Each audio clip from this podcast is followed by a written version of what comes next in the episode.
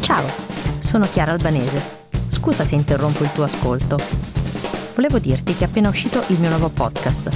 Si chiama Quello che i soldi non dicono e racconta storie di famiglie di imprenditori, di finanza, industria e politica che hanno fatto la storia dell'Italia.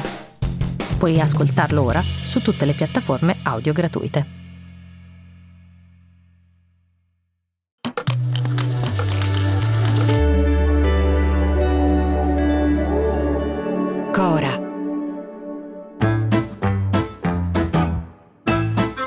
Sono Luca Bizzarri, questo è un podcast di Cora Media e si chiama Non hanno un amico. C'è sempre qualcosa di istruttivo nella cronaca, qualcosa che rappresenta, oltre alla notizia che viene raccontata, anche molto di noi. Il caso di Abubakar Sumaoro è la notizia, e non lo neanche più perché mi pare che il tribunale si sia già espresso sul frignante imputato, che non è neppure imputato, è solo frignante. Mi dite cosa vi ho fatto? È da una vita che sono lontano per i diritti delle persone. Eh, ma mi pare che la sua posizione politica sia ampiamente compromessa, che sia l'ennesimo regalo che una sinistra sciatta, autoreferenziale, disattenta, convinta per il solo fatto di esistere, di essere superiore, di essere inattaccabile, una sinistra che racconta la destra come quella peggiore della storia, senza accorgersi che intanto è proprio la sinistra a non esistere più, a essere diventata un insieme di orti, di famiglie che non pensano ad altro che al proprio crescere a scapito di altrui famiglie, di altri orti.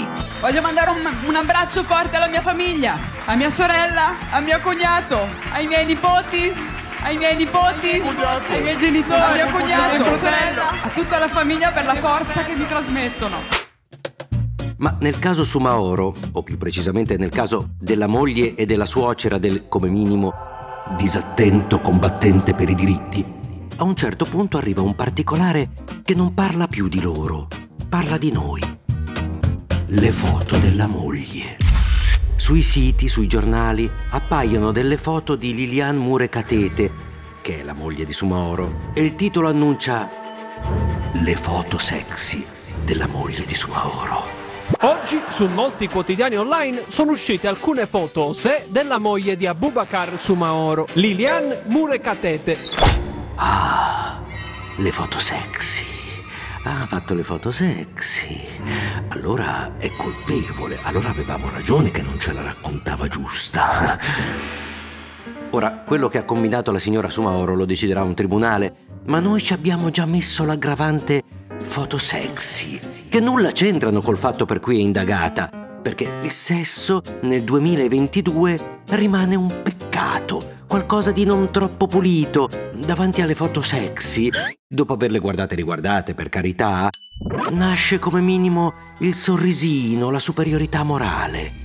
Ma questa notizia, tra virgolette, è doppiamente indicativa perché racconta anche che la causa dei drammi che scaturiscono dagli episodi di revenge porn, dai drammi che la diffusione di immagini intime senza il consenso può portare, ecco, la causa di quei drammi siamo noi. Noi e la nostra visione del sesso uguale a quella di dodicenni appena usciti da una canonica dove gli è stato detto che se ti tocchi poi devi confessarlo, devi pentirti. La pornografia determina la fine del desiderio sessuale perché ti induce a sfogare in qualsiasi momento i tuoi bisogni legati al sesso. Che il sesso non è una gioia, una condivisione di godimento tra adulti, no, è una roba che va fatta di nascosto e con un po' di vergogna per poi però andare a cercare le foto e i video rubati alla soubrette e passarceli su WhatsApp con sorrisetti sardonici e commentini da liceali a ricreazioni nei cessi, invece di cominciare a trattare la sessualità come un aspetto della vita in cui non c'è nulla da vergognarsi persino nell'esibizione, nel divertimento del guardare quando tutto viene fatto consapevolmente.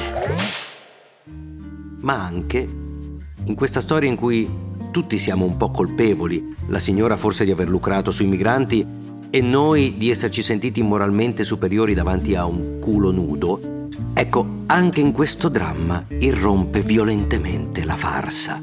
Perché a guardare quelle foto ed altre ci si accorge che l'umanità ipocrita dei social media sta perdendo i capezzoli. Noi mostriamo pornograficamente le nostre vite, i nostri amori, i nostri corpi e i nostri desideri. Sui social c'è di tutto, ma guai a fare vedere i capezzoli, quelli restano ancora vietatissimi. Quanto è bella mia moglie che per coprirsi i capezzolini è andata a comprare gli adesivi in un sexy shop. Non si trovavano. E allora io guardo con terrore quello che probabilmente succederà alle prossime generazioni, tra decine o centinaia di anni, che nasceranno darwinianamente senza i capezzoli, con la pecetta incorporata, in modo da non doverli più occultare sul web. A domani! Se volete commentare, se avete idee o suggerimenti per nuove chat di WhatsApp o testimonianze di nuove chat di WhatsApp, potete scriverci a nonanunamico@gmail.com o nonanunamico@coramedia.com. Anche per gli insulti, prendiamo anche quelli. Non hanno un amico è un podcast di Cora Media scritto da Luca Bizzarri con Ugo Ripamonti. La cura editoriale è di Francesca Milano. La post-produzione e il sound design sono di Filippo Mainardi. La supervisione del suono e della musica è di Luca Micheli. Il producer è Alex Peverengo. Le fonti degli inserti audio sono indicate nella sinossi.